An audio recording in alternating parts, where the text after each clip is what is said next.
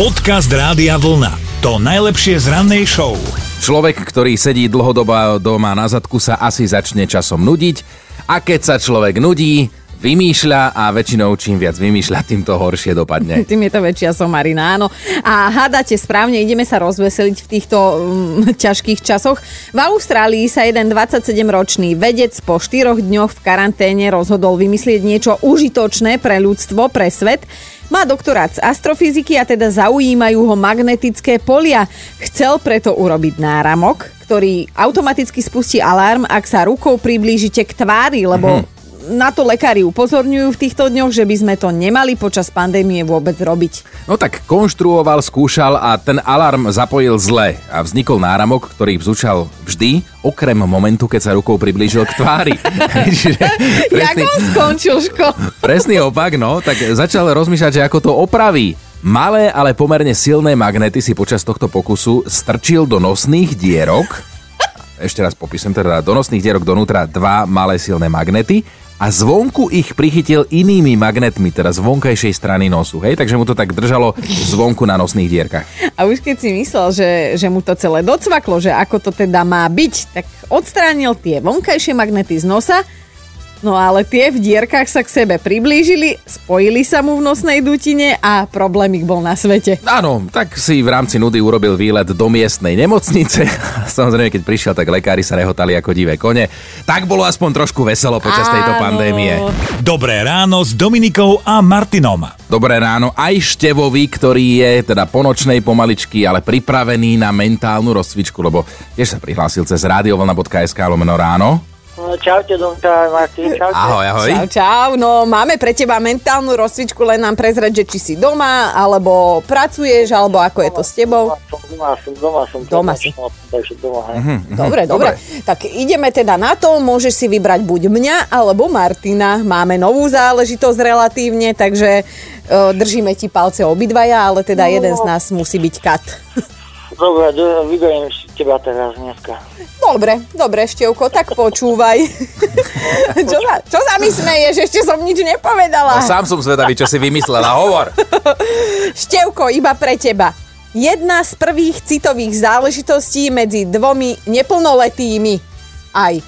E, viem, ako sa volá tá pesnička. No povedz. Mm, ako deti v škôlke, viem, ale nepoviem. Čo by to v škole si tak išiel na profáka, že ja viem... Čas, detských čias ešte. No, neviem, koľko máš leto kruhov.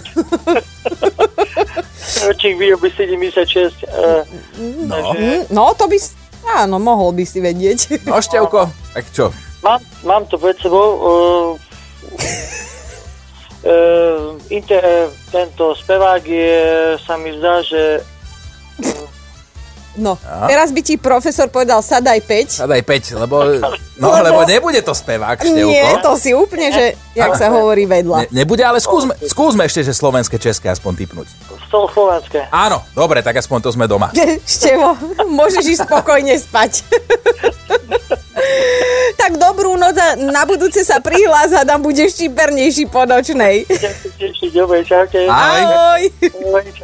Podcast Rádia Vlna to najlepšie z rannej show. A my sme čítali takú peknú myšlienku na internete a úplne sa s tým stotožňujeme, že, že aj vďaka rúškam si niektorí ľudia uvedomia, ako veľmi im, poviem to ako je, smrdzí z huby.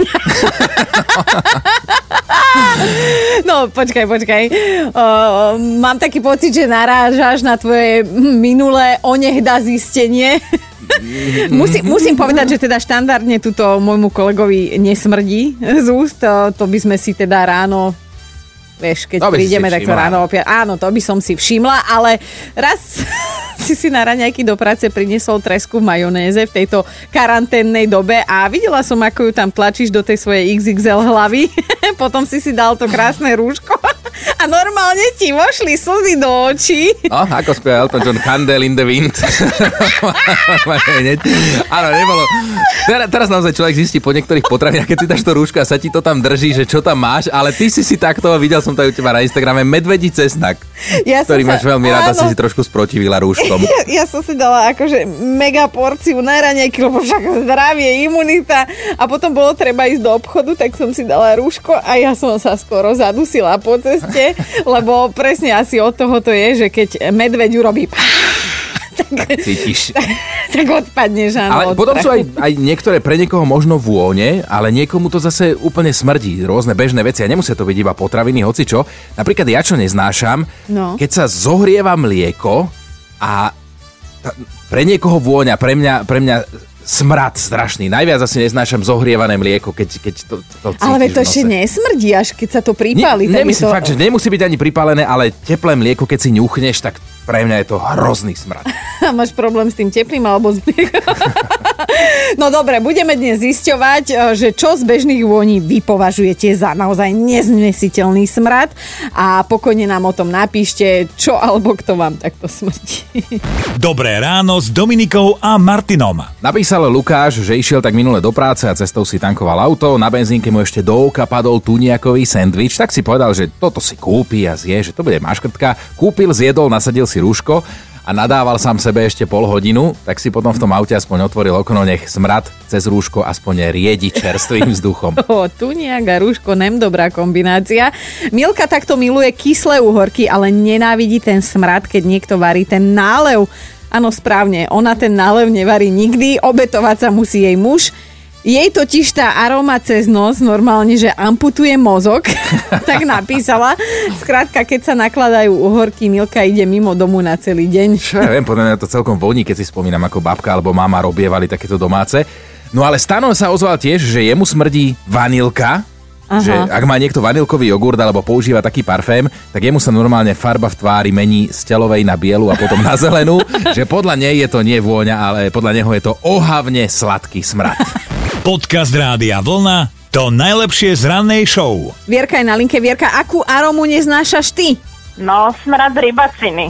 Lebo? No, lebo môj tatko bol vášnivý rybár.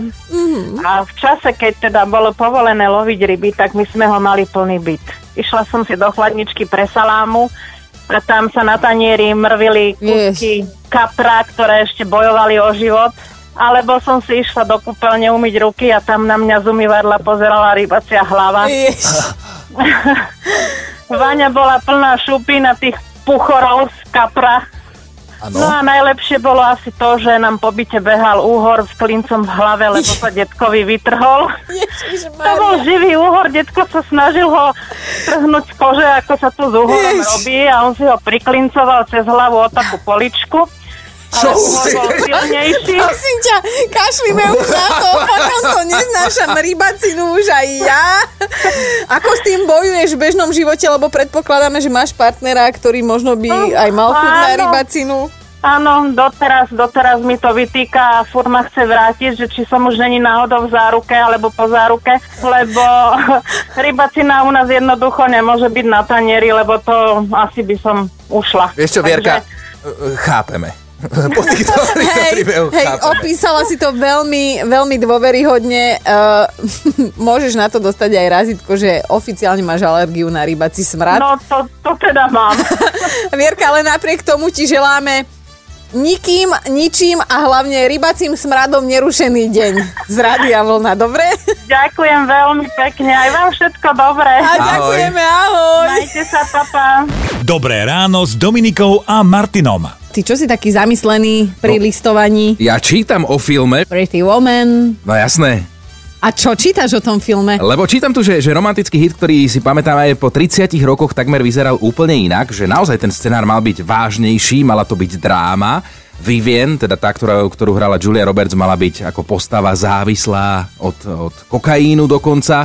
A ešte sa píše o tom, že napríklad Richard Gere najprv nechcel vo filme vôbec účinkovať, ale Julia mm-hmm. Roberts ho teda presvedčila. Aj keď Julia Roberts tam vôbec pôvodne nemala byť, mala ju hrať Meg Ryan. Čože? túto Vivien. Ale No, Meg Ryan by nebola dobrá kukurica. No, ale čo je najzaujímavejšie, tak ten film sa stal populárnym trošku aj vďaka podvodu, pretože keď poznáme všetci ten plagát, ako sú oni dvaja o seba opretí chrbtom, tak Richard Gere tam má o mnoho hnečie vlasy ako vo filme, ale čo je najzaujímavejšie, že Julia Roberts tam z tej celej peknej postavičky má iba svoju hlavu. Čo? Že Mala dublerku? To telo patrí dublérke, ktorá hrala aj v nejakých postelných scénach a teda tá dublérka má svoje telo aj na tom plagáte. Ja by som potrebovala takúto dublerku v tejto karanténnej dobe aj k nám domov, aj keď môj muž by určite spoznal rozdiel. Počúvajte Dobré ráno s Dominikou a Martinom každý pracovný deň už od 5. Radio.